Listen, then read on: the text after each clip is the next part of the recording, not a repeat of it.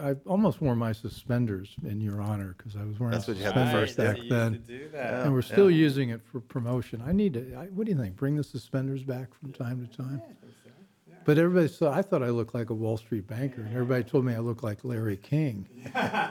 And I don't want to look like Larry King. Yeah, I wanted, maybe- I wanted to look like a master of the universe. Yeah, maybe maybe don't bring them back. Just I, did, I had I didn't think about the Larry King part. Welcome to the Bill Walton Show, featuring conversations with leaders, entrepreneurs, artists, and thinkers. Fresh perspectives on money, culture, politics, and human flourishing.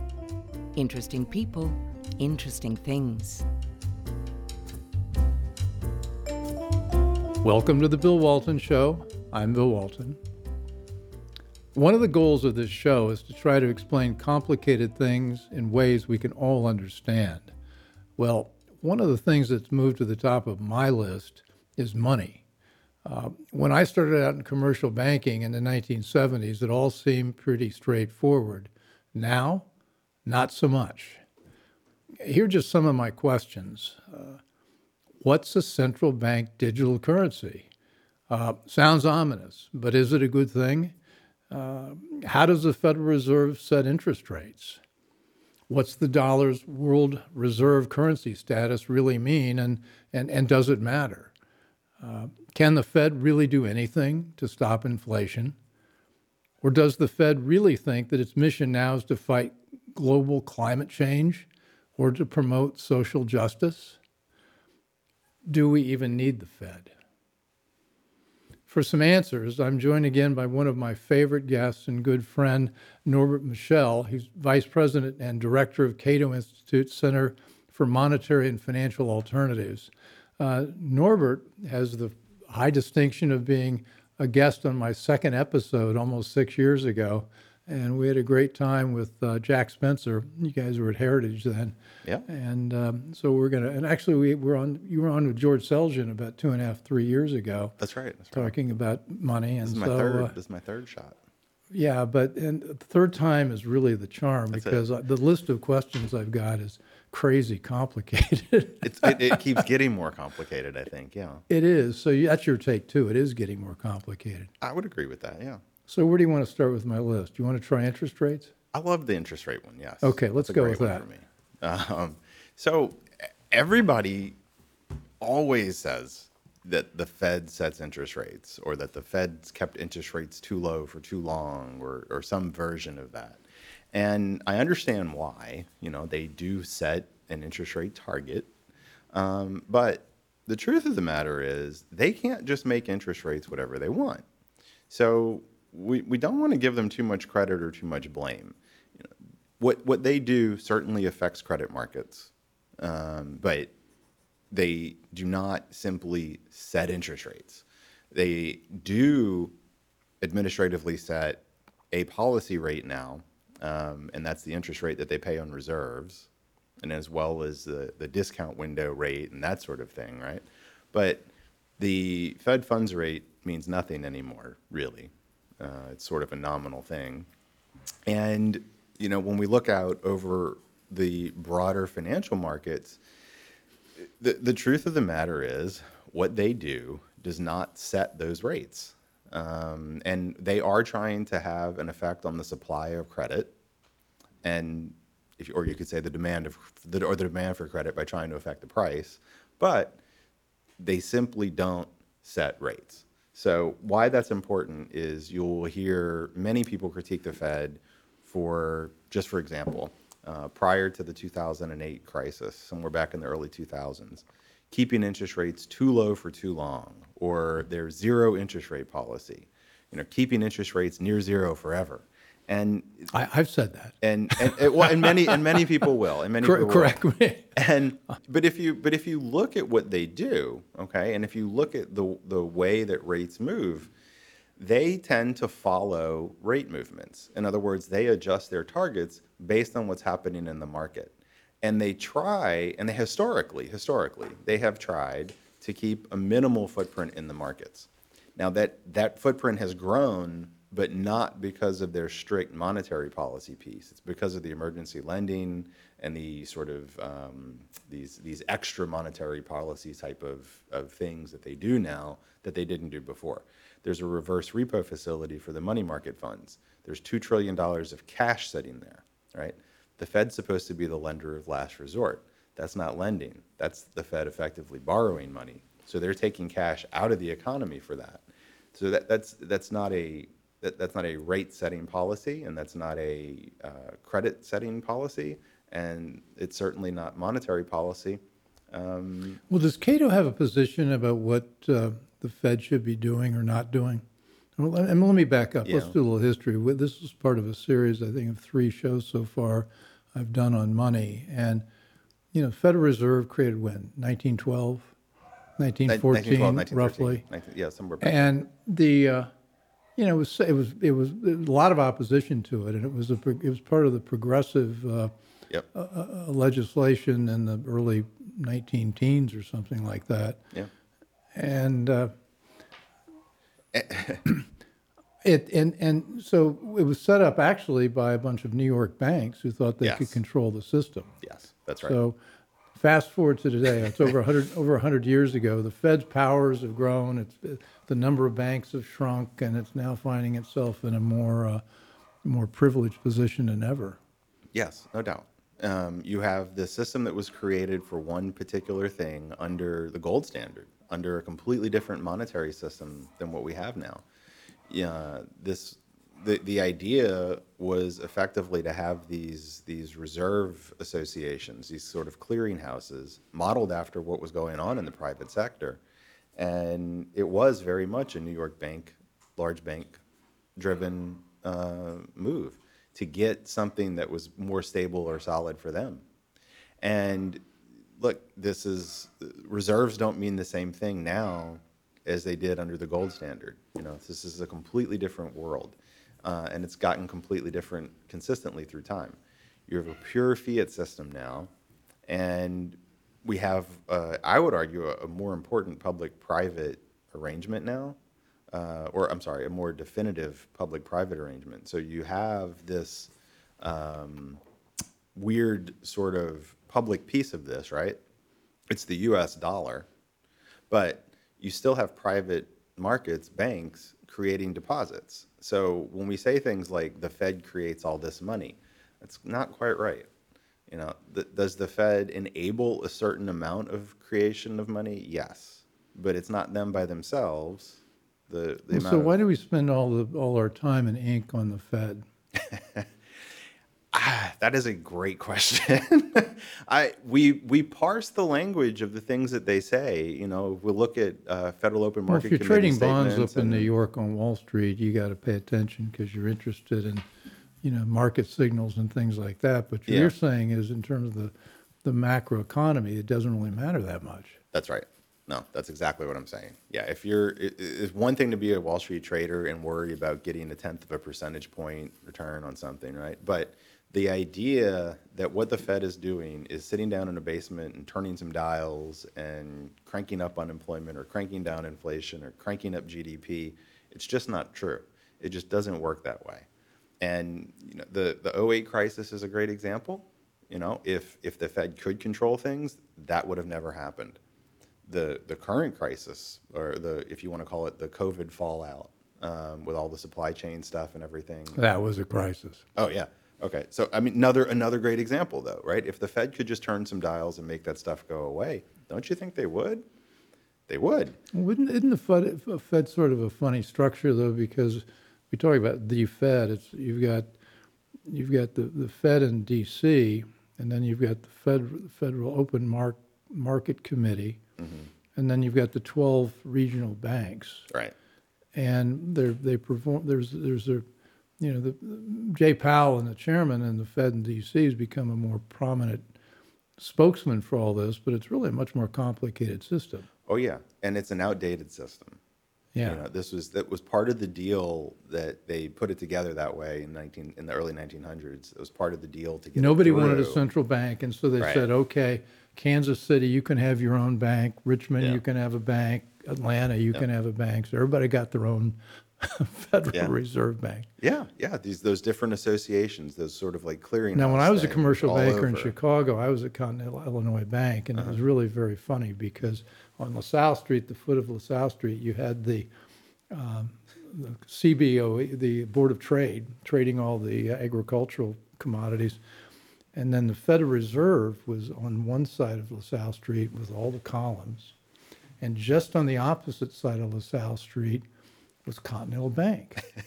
and they looked exactly alike, All the except same. the Federal Reserve Bank had Corinthian columns, Yeah. and the Continental Bank had to have Doric columns because they couldn't, they didn't want people Didn't want to- confused, as if people knew the difference between Corinthian and yeah. Doric. No, I'd have to look that So one at up that, in those days, you wanted to look, you wanted to be marble, you wanted to have Yeah. Greek columns, you wanted to be solid. Inspire And so that was. Chicago's bank. So there's a, I, I digress, but I thought it was interesting. It is no, and, and but but it's a good point because you know we always we're, we're very quick to say the Fed does this or the Fed does that, and you know it's a really weird structure. It is outdated. It no longer serves the purpose that it was originally created to serve. So those those district banks really don't make any sense at all. You know, if you look at what what it was what they were supposed to be when they started the system, they, we just don't do that anymore. Um, and Continental now- Bank's been turned into a shopping And- mall. and I'm that- not sure about what's happened to the Fed across the street, but anyway, I know they're still there. Yeah. They are. um, but the the and the board in the 1930s, the board in DC gained essentially complete control over the system. Um, it's only gotten the worse. board in DC. The board in DC. Federal Reserve Board, okay. Yeah. That, they control the system in, as of the 30s. Yes. Okay. At, at- at least by uh, by virtue of a majority rule. Yes. Sure. And and it's only gotten worse little bit by little bit in time uh, over time. I mean, they have like so it's really not the case that the Fed is a private bank. Yes, those district banks are not federal agencies, but it doesn't really matter because the Federal Reserve Board is a federal agency, and the Federal Reserve Board is running the show. So, um, so what you have when you say the Fed is you have this oversight board, if you will, in DC, and you have these district banks all around the country, and they've become sort of these research and advocacy groups. Um, Well- there's all kinds of economists, thousands and thousands of economists doing research, and the board has their own as well, and they're they're feeding policy. Well, thousand, they have a thousand economists. They all went to MIT. They all, they all learn the same models. They Yeah. have exactly the same worldview, and they Yeah. all wear those little propeller beanies. Or do they? Well, I thought that haven't- was standard no, issue at the Fed. That that might be right. I'm not sure. I, I haven't I haven't seen the propellers, but I so I can't say. One of my Um, professors at George Washington, when I took a couple of classes there, was a Fed economist. He was the one that made that Did he? joke. Did he? Okay, I was gonna say, did he come He, in with the he didn't have one. Because- He all didn't right. have one. But he That's- thought everybody else did. Well, you know, you say something that you said mentioned setting policies and writing papers. The 12 banks, you take a look at the San Francisco Fed. The San Francisco Fed has become notoriously woke. Yes, And they were the ones that oversaw the Silicon Valley Yeah. uh, debacle. that's right. And if you go on the Federal Reserve website, I haven't done it quite recently, it's just filled with papers about how Fed monetary policy ought to be bringing about social justice. Yeah. And Fed monetary policy ought to be fighting um, global climate change. And my view is the Fed can't really even do its own principal mission very well, which is maintaining a That's strong right. currency. So it's got all these mission drifts throughout the system. Oh yeah.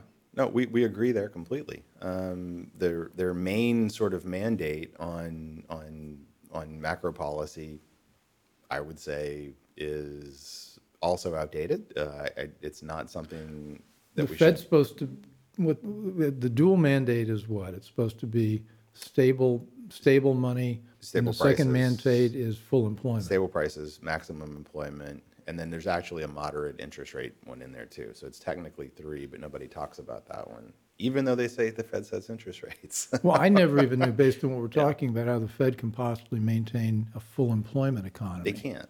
They can't. So And- it's got and- one sitting right there that somebody Yeah. politician thought was a good idea, but it can't even That's do right. it. No, that's right. And this came this came out of the 60s and 70s with the Phillips curve stuff, and you know this Phillips was- curves is, was a trade-off between interest rates and, and employment. That's right. Yeah, Interest rates, okay. unemployment trade off, and basically right around the time the economics the the economics profession was realizing, oh wait, maybe that's not an exploitable trade off.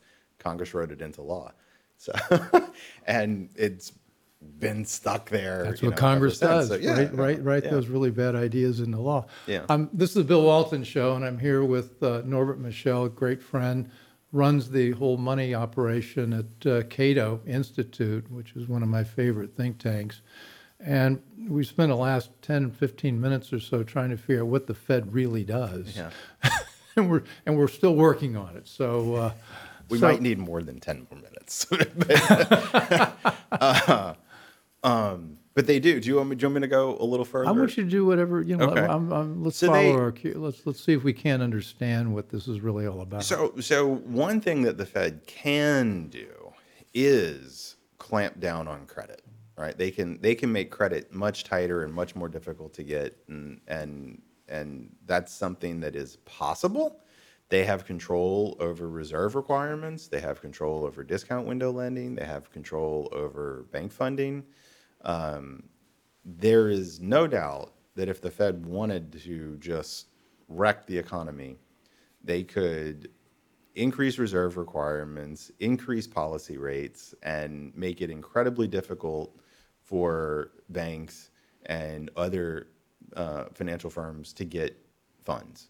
That that is possible, but the consequences that would come with that would not be good. So they don't want to be in that position. Okay, that's the, the it's it's against their interest to do that. And what you will notice over at least the last, I would argue, 50 years, is that what they are trying to do is have an effect on expectations, have an effect on credit markets, but a minimal effect. So, in, in other words, they they don't want credit to go crazy. They don't want money creation to go crazy. They want to hold things in check, but they don't want to clamp down on them so much that they completely wreck the economy. And you'll see some of this going on right now with. the well, aren't they argument trying to over wreck the unemployment. economy right now? I mean, that was one of my questions. Yeah, Can the I Fed don't really think they do are. anything to stop inflation? They the biggest thing that they can do is credibly show that they are concerned with inflation and that they are going to get back to their 2% target. Now, and they can do that by adjusting their policy rate, but they only have so much latitude to adjust their policy rate. Like they can't just say we're going to make interest rates 10%. Like that's that's not going to work. You actually end up with a lower equilibrium rate if you do Well, that. they're also trying to manage the stock market. They've got one eye on the stock Oh, yeah. market as they're doing this. I mean, let's. And the well, so and then we, we talked a little bit about their their dual mandate, and we didn't really talk about their financial stability mandate. And I've argued for years now that that's a bad idea. So this is another part of it, and this is why they have their eye on the stock market and on other other parts of the financial sector. They don't want to cause a stock market crash. Yes, they don't want anything messy on their hands. Yeah. And this is like this is now. So what we're saying, what I'm saying is, look, they can't even control interest rates. They sh- they can't control the macroeconomy. They sure as heck can't control financial markets and stock prices. So what we should not have is a mandate in place that effectively forces them to worry about those things. Right. It's counterproductive. Well, you had lunch with Jay Powell last week. Did he did he admit Did. all this? You know, I can't talk about that, Bill. No, but it's pretty good. I mean, yeah, just a couple of you having lunch. He's he's a Yeah. good guy. He is. I he do is. think he's I running. like a-. I think he's sitting atop something that's very hard to control. I agree, and you know, I can't speak for him, so you'll you'll have to get him on the show and ask him. Uh, but but I do agree with Do you know the problem with a show like this with elected officials or with Yeah. people who are in administrative jobs? They'll never tell you anything. Not gonna not gonna be a, a very big discussion, very broad discussion. Maybe when he steps down. He could be very interesting. Yeah. Well, but I, we're we're drifting just a bit. But let's let's explain financial stability. So you're you're you're Jay Powell. You're sitting there. Yeah. You think about financial stability. So you're not worried just about interest rates and credit. You're worried about the stock market, the commodities market. What and, else? and bank failures. And bank failures. yeah, which is what we saw with the Silicon Valley stuff. So was the Silicon Valley the failure of the Federal Reserve in San Francisco to oversee it properly, or was it something else? Oh, it's a lot. I mean, I think you definitely have, and we and, and we don't know all the details yet. So I'll preface what I'm going to say with that. Um, but it certainly looks like there were regulatory supervision failures. Uh, at the very least, there were some red flags that went up in 2021 and 2022 um, about the way the bank was was was hedging its portfolio or not hedging its portfolio, and you know it seems like an elementary mistake. It seems like one that was actually flagged for the reg- by the regulators, and nothing was done about it. So that we have to get to the bottom of that. That does look like that was a failure out on the on the district bank, uh, who is the regulator for that. Well, you have to be more careful than I do because you've got to Yeah. talk with all these people. But my understanding was the Federal Reserve of San Francisco had just given Silicon Valley Bank the highest marks for its equity program and its climate program. And that they were, they were, they were just saying the bank's doing a great job yeah. pushing those agendas. And that's not a business I think the Federal Reserve should be in, or a bank should be in particularly, but that's my, that's just one. I, I share your take in that that's not something they should be doing. Yeah. Um, and you know, maybe it is the case that they were wasting too much time doing those things rather than the actual supervision of the bank and the bank's risk. Um, and you know, like I said, there it does look like there was a literal failure on the risk management side, um, supervisory wise. But the, but the financial problem was they bought long-term bonds at a low interest rate. Interest rates went up, and and it looks like it was, they were pushed up by the Fed, although we can, Right. I don't, you know, so anyway, interest rates. I want to come to that, but go ahead. Go ahead. Okay, so the value of their bond portfolio dropped because if you had to sell it, you'd have to get, sell it for a lot less so people could get that higher yield that was out in the market. Silicon Valley had that problem, but then so did First Republic and so did, um, what was the third one that was? the- Signature. Signature. Uh, So is there a system, and I've also heard there's like $600 billion of Yeah. loss in the banking system from that same phenomena. Do we Well- need to worry about the other shoes to start dropping? Uh, I mean, that's really hard for somebody like you or I to say for sure. I know Gruenberg said something about that. Gruenberg bet- is who? Uh, FDIC chair. Okay, And I bet he'd like to walk it back. I don't know. But, um, you know, if you look at unrealized losses without the hedging, yeah, that's there's certainly a whole bunch of people holding long-term bonds. Now, if it's hedged properly, it's not as big of a concern. And if you don't have runs and you don't have to sell at a loss, it's not as big of a concern because if you hold those assets, uh, you're not going to lose the principal. And so now that, that that's another question though. Why are they all holding that? Well, that's a regulatory problem. Like the the I, regu- th- I think they were encouraged to hold those bonds. no, no thinking. Yes, they were. So, that- so let- let- let's, let's. Most do- let's- banks look like that let's- now let's- because so of the does the Federal. Reserve. Oh yeah, yeah. Most So banks let's, look let's, like that. let's, let's do another question. I don't know if it was on my list, but here's what's happened. We've had, and we, I said, that can the Fed stop inflation? I think part of the root cause of inflation is not the Fed, but the massive federal spending. Mm-hmm. yes. The yes, six or seven yes. trillion dollars. And the way they paid for that was not through raising taxes or because they had money on hand. They borrowed money. That's right. Treasury issued bonds. Yeah. The Fed bought those bonds, about half of them, and commercial banks bought the other half, and the commercial banks bought them at the urging Yeah. of the Federal Reserve. Well, Is that a, you know, I'm, even without I'm, a I'm not day to day yeah. on this, but that's my impression about what happened. I mean, even without a direct urging, uh, there's every regulatory reason to hold those safe, quote unquote, safe assets. The Yeah. whole system is geared toward holding more of those safe assets. Uh, and you also had regulatory requirements requiring more safe assets. So even without a directive from the Fed itself, you have these regulations that require that. Um, and then, you know, I think but this is, you, you, you hit it on the head. This is the, the core of this at the beginning of the, the COVID crisis. You have all this federal spending, all this federal borrowing and spending. The Fed accommodates it. But keep in mind, the Fed set up partly to do exactly that I mean, they are a fiscal agent of the U.S. government. They are there to help accommodate uh, more Treasury debt. So, you know, yes, they, But they the bought a Fed- but third of the new Fed's not debt. funded by the Feds. The Fed's not funded by Congress. The Fed supports itself with its earnings. Correct. And of course, they're losing money now because of these bond purchases. Yes, they are. And and because of their operating framework that pays interest on reserves. To That's banks. a big the, to banks, yes. And That's so they hold reserves at the Fed instead of lending money to companies to That's right. promote the private economy. That is right. That This is sounds really screwed This is a big part. It is. And this is all a continuation of what we did in the 08 crisis. So this is you see this expansion in 08 and it really is at the heart of it. It's really just the same idea that look, no matter what happens, the federal government can borrow a bunch of money and spread it around and everything's going to be fine. Well, you know, if you do a little bit of that one time, you might you might get away with it. But the more of that you do, the more of the, the more of the risk that you have that it's not going to work. And you know, you saw some of that after 08 in a slower growing economy. And we've never gotten away from that. We've just kept going. And then instead of clearing it up, it was still we, we were still in the middle of that mess when the 2020 COVID stuff hits. So then we go with then we go even bigger. And sure enough, you have you you you've you've got government uh, directives literally shutting down the economy while you're borrowing and spending all this money. So you're driving demand, you're killing supply, and it becomes a complete disaster.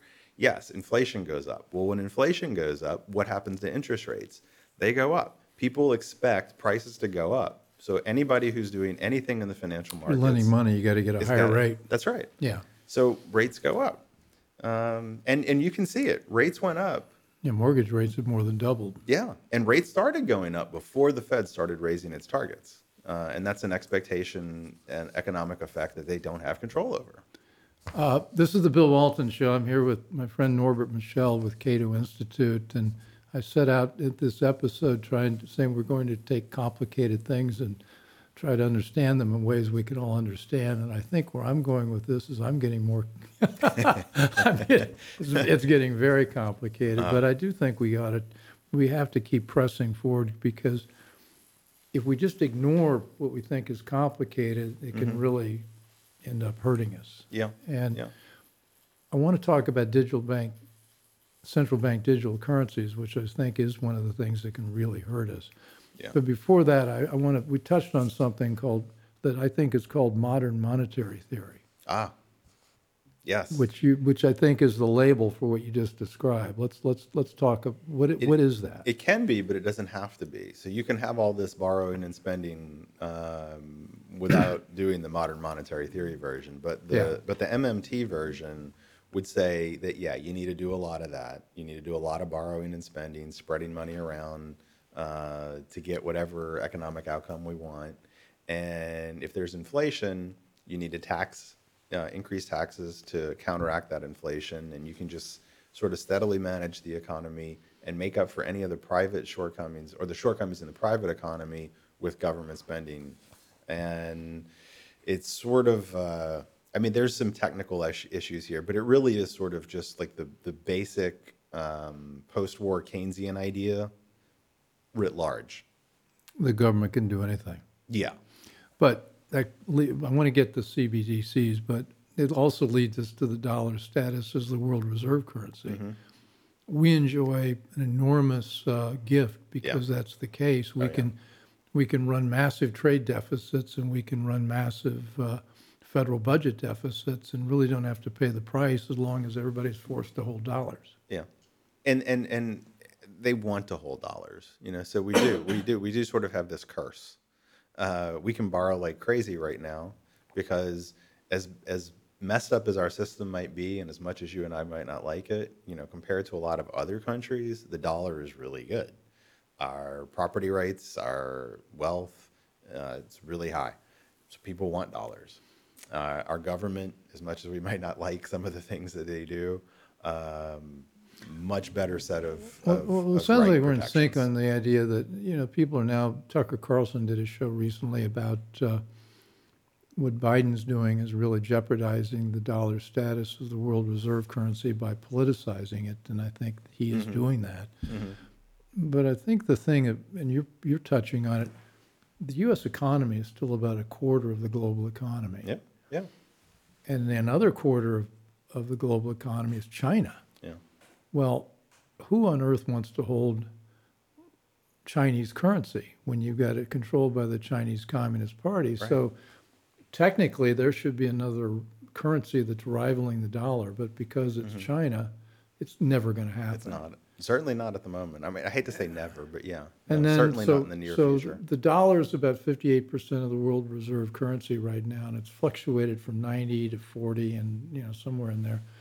The euro is only about twenty percent, yeah, and the euro had a chance to become more dominant, but then they blew it with their banking crisis, yeah.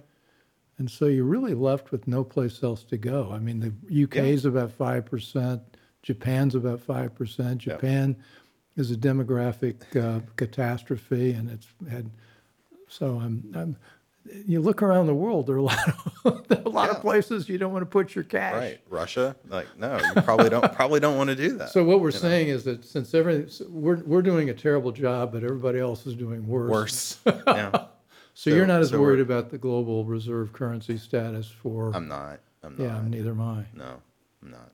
I mean, it's is it you know I think that it's just it's a it's a it's an artifact of how good we are relative to everybody else, you know, and and that's really it. And I would make the argument that we want to be careful and we want to do things to to preserve how good we are, but I would want us to do better, you know. So, but I Yeah, but Will, yeah. but but making that the principal driver of our policy is probably not a good idea because it does come with a downside. Um, a self-defeating downside. So uh, let's talk about what we are concerned about, which is a central bank digital currency. You just published a paper Yes. a few days ago. What's the title of it? Is Oh man, um, I don't somebody know if else gave it the, title, but anyway. Yeah, I don't know if that one was the risks of a CBDC or, or something along that. Anyway, line. it was a comprehensive it is. view about. So it, it's on the Cato website. Yes, uh, my colleague Nick Anthony and I wrote it, Okay. and it is a comprehensive look at both the supposed benefits and risks of a central bank digital currency. What are they? And uh, do you want me to do both benefits and risks? Sure. Okay, so the, what you hear from the central bankers or the government officials that want to do this is that it's going to do things like improve financial inclusion, improve payment speed, improve anti-money laundering capabilities, improve monetary policy. Uh, those are off the top of my head. We have a we have a cartoon I want to put up Yeah. on the graphics. So Kenny, when, when we get to this, there's a there's a cartoon which explains the benefits, and it's just this narrow tunnel vision of, of convenience. Anyway, continue. So we'll, we'll we'll use this as a graphic. Okay. Oh no, and so there's this laundry list of these kinds of benefits, and what they don't really tell you is that if you want those benefits, you have to do kind of all kinds of other things, and you have to do all these things at once, or you don't get those benefits, and that's where the risks come in. And the risks are that you will have uh, the central government completely in control of your money. And, and when I say completely in control, I mean So completely. so it's it's pretty simple. The- the- There are all sorts of variations on it, but in essence, Mm-hmm. you're ba- you're you're you're no longer checking with the local checking with the local bank or Citigroup. You're checking with the Federal Reserve. You're checking That's right. accounts with the Federal Reserve. That's right. That's right. And they might tell you that we'll, we'll just set up a bank uh, so that it can be, there's an intermediary in An front inter- of it. yeah. You just deal with Citibank. Don't worry about it. It's like That's College not Rush. They put okay. up the Yeah, facade, but yeah. behind it is the It's the real Fed. story. Yeah. So, so imagine your, your cash, right? Our, our paper dollars. Yeah. So the, t- technically, those are liabilities of the Federal Reserve, but that really doesn't mean all that much because it, they don't have to do anything. If you have the dollar, you have the dollar. Um, it's kind of like an IOU nothing. The only thing that the Fed's responsible for with that is printing more of them if we need them in circulation. Uh, but with a central bank digital currency, it is a digital version of that that is a liability of the Fed, and now it means something because now it's on the Fed's balance sheet, it's not on a bank's balance sheet, and now the Fed has to provide an electronic mechanism for you or I to use that dollar. Really? Yes. So they approve, so they can, uh, they've got a document of every transaction. uh, Yes. They, um, they fully control every penny, really. So they can say, we don't want Yeah. you spending money on, um, let's say, guns, Guns, cigarettes, alcohol, diesel fuel, any of the, any of the fried non-woke food, uh, yeah, activities. you know, anything really, anything. And and and so like when they say things like it's going to help us improve monetary policy, what does that mean? Well, that means the Fed can look out and say, well, we think spending is too high. We need to have less spending in the economy. Well, how do you have less spending in the Are you economy? kidding? So they could You block stop people access from to our spending money? Yes, yeah. So you yeah. thought you had a thousand dollars, but we're only gonna let you spend eight hundred? exactly? Yeah, no. And this is I not. mean, this is tyranny. This is oh yeah. This is not some kind of like 1984 or conspiracy theory stuff. I mean, this is real. This is exactly what these guys talk about.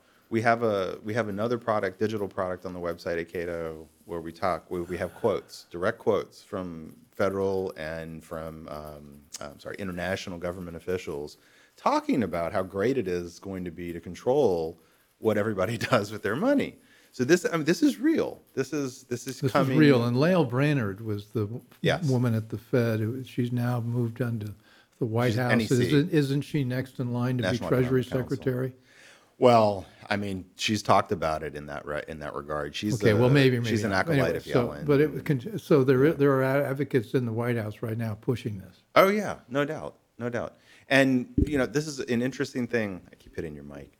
This is an interesting thing when we talk about the Fed. You know, there are people in the Fed who don't want a central bank digital currency, and quite frankly, I think Jay Powell is one. And this isn't about our lunch. I just, I just don't. I think from Your lunch was completely off the record. Completely off the Nothing you're saying has anything nothing to do with that lunch. No, Okay. nothing to do with that lunch. All right. I, public statements only. I think he wants nothing to do with a CBDC. But Janet Yellen does. She does, and Lael Brainerd did. Yeah. You know, so I don't know how I don't know who's left at the Fed in on uh, in DC on the board who wants it, and you know maybe Virtually some people in some of the on the district banks planet I want in it, charge of my money is Janet Yellen. Yeah, no, I that, that would not it would not be good. So they can freeze your funds. Uh, now it also links into the Chinese social credit system. Yeah. Well, I mean, so they have a central bank digital currency, and that's what they do with it, right? So they're experimenting with looking at what you're spending on, and if you're if you're you know if you have good social credit score, you get to spend some more. If you have a bad social credit score, you get to spend some less. Less. So it's programmable in that manner. And you know, this isn't something that you would want a free society to emulate. This is something you would want a free society to run away Well, from. Let's do a working example from today's headline, January 6th. Anybody involved in January 6th, if we had CBDC, Mm-hmm. they would have all their bank accounts cut off. More than likely, yes, yes. And you saw this happen in Canada. Yeah, when the truckers trucker were, bu- protests, were, right. what were they, the, the They were- vaccine, man, wha- whatever. They were they were protesting COVID shutdowns, yeah, or yeah, vaccine something. mandates, yeah. And so and this is so we could already have that happen. I, ob- as as Canada shows, you don't need the central bank digital currency to do that, but the central bank digital currency makes it a lot easier. And for the central bank digital currency to truly work, you have to take other options away from people. So they'll say, well, no, no, we don't want to take away your cash. We just want to have this other option. Well, if I have cash as another option, then I don't care what you do with your CBDC, right? But the only way that that works from the policy perspective is to make sure that you don't have any other options, because that's the only way that you can force people Well, to let's behave. talk, a certain let, let's way. talk about other ac- options because the thing that's happened in the last 20, 30, 40 years are non-bank financial intermediaries. They're, you know, both, Yeah. both on the internet and, and, and, and, and real, and real, you know, with storefronts. Um, and then we also have cryptocurrencies. And so those are, those are out there. How do those two pieces interact with, with this? Well, those two things together, and I'd say the non-bank on the probably to a greater degree have had have had an effect on what the Fed can and can, can and can't control. Because you mentioned Fed controls credit. Yeah. I don't think so. Not to the degree they used to. Because there's a lot right. of non-bank right. financial uh, credit providers. You know, I ran one of them. That's right. And so you, you don't need to go to your bank for, for risk capital. You can go to one of them. Yes. And they're like, what, half, half of the market now? Yes. Yes. So it's- when we it's- it's talk gone about to- it's gone banking, there- further there's, that there's way, a yeah. big chunk of the right. market that's not, not, that's not banks. That's right. That's right. And now you also see these new alternatives, crypto coming up. Um, you know, that hasn't taken off yet to a degree that Well, it would- nobody understands but, them. Right. but but you know, it's early, and I think the way that that we Sam say, Bank Bankman Friedman understood them. yeah, he really messed this up on that. you know, um, so you just can't trust some people. But the but the the way that we should look at this is that we should have more private alternatives, and we should have a regulatory and legal framework that makes it easier and makes it uh, easy for people to use those alternatives for money as they see fit. So whether it's crypto or gold or whatever, whatever people want to use, they should be able to do that. Where's, where's, we, we, we talk about fiat currency, as I've said, there's a long list of complicated things. Fiat currency is basically money that's not backed by anything. That's right. And there, I, a friend of mine who's a gold bug made me, gave me this terrific book. Uh, and it's, it's, this- it's compilation of all the failed fiat currencies over the last 4,000 years Ah, going back to Egypt and you know China and India and all that. And bank, governments are always trying to get you to take paper that has no backing, oh yeah, and they've all failed. yes, And we're looking at a fiat system right now, not only the U.S. but worldwide. pretty much everywhere. Should That's we right. be nervous? That's right. I wouldn't be nervous simply because of that, and and the reason that, and this is where I get in trouble with the gold bugs, um, because as appealing as that system sounds, and as as good as it did for a while, it too failed. And to have it work, you would need internationally, you would need governments to cooperate. And at this point, you would need people to understand gold and recognize gold as money. So I, I don't I don't think that's something that we should shoot for, but I do think that we should just let people decide. I think people should have alternatives, whether it's a crypto, whether it's a stable coin, whether it's some kind of gold-backed credit card or, or whatever it is. I think that that's that's the thing that we don't have now, and that's the thing that we need. So that's a Cato recommendation. Yes, yes, and I actually made that recommendation even when I was still at Heritage and in another lifetime. Well, that counts. But so yeah, so I so I'm consistent on this. I think this is the way to go. I think this is you you do have a public private relationship with money already. And people don't think of it this way, but when you go to a bank and you make a loan, that is private money creation. What we would allow people to do is create whatever kind of money they want when they do that. And that's, you know, that you, you don't have the, the legal and economic incentives yet to do that. Um, there are some that are there, but there are some very clear economic hurdles to doing that. Regulation, uh, any money laundering is one that gets thrown up in front of it. You can see what the government's trying to do right now, Biden administration, to try to stop crypto. Uh, they're scared of that. They're scared of it becoming something that threatens the dollar. What do you, what do you make of the fact that, that the Chinese, the Chinese are now allowing all the crypto companies to uh, begin to thrive again in Hong Kong? Oh, okay. So okay, now you're ahead of me there. I know. I know yeah, that no, they've, they've banned them in China, and I know that. Well, they banned but- them, but I think okay. now they're making mischief. Okay. okay. Now, now that we're having our own banking issues, I Okay, think they're, okay. I think they clearly don't want it for, they're not going to let it happen in China, Okay. but they'd love to have it happen Somewhere else. every place else so that they can uh, be disruptive. yeah. And they're really put in Hong Kong, which is no longer free, Mm-hmm. now now really been tucked into Chinese Communist China or Chinese Communist Party. China. That's a mouthful. Anyway, Yeah. CCP.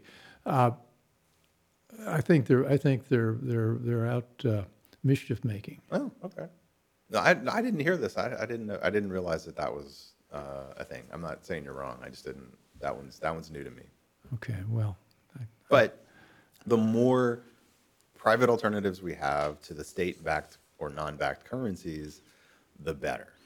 Um, and I think that that's that's that's a policy goal that's worthy of having, uh, which is to have a framework that allows those things to flourish. okay, we've got to wrap up. Okay. Let me direct us to some reading assignments. So if we've if we've if we've ticked off people's interest in this and you want to follow up, we can't cover all this complicated stuff in 40, 45 minutes. Where, where, where should, what should people be reading? The first place I would go, and it'll have a whole bunch of other things that you can read, is Cato's, it's my group's, our CMFA, Center for Monetary and Financial Alternatives. Right. We have a policy guide for the 118th Congress, and that's on the web. So Okay. it's just, it's called Sound Financial Policy. Good. It's on our website. If Okay. you just find me on the website, you'll find all of this stuff. Well, that's why you're here. I Yeah, sort of yeah. count on you to give me a libertarian free market view about what our money ought to be about. So thanks a lot. Thank you. Thanks It's for really, having it's me. really fun. So anyway, with, we've, uh, this has been the Bill Walton Show with Norbert Michel of the Cato Institute, and we've been trying to th- talk through and think through uh, our money and uh, what we ought to do with it. And I think he's pointing us in a great direction to take a look at the Cato website if you really want to dig into this and learn what's at stake. Uh, and there's a lot at stake, particularly with the central bank digital currencies. That's something we cannot let happen. So anyway, hope you enjoyed our show. Uh, and uh, as usual, we welcome your comments either on Substack or on the website or on YouTube or Rumble or all the other podcast platforms where the show appears. Um, we take your comments quite seriously. We like to do shows that you're you're curious about and talk with people you're interested in. So send us your comments and uh, thanks for joining. And uh, we'll be talking with you again soon. So take care. I hope you enjoyed the conversation. Want more? Click the subscribe button or head over to thebillwaltonshow.com to choose from over 100 episodes. You can also learn more about our guest on our Interesting People page. And send us your comments. We read every one, and your thoughts help us guide the show. If it's easier for you to listen, check out our podcast page and subscribe there. In return, we'll keep you informed about what's true, what's right, and what's next. Thanks for joining.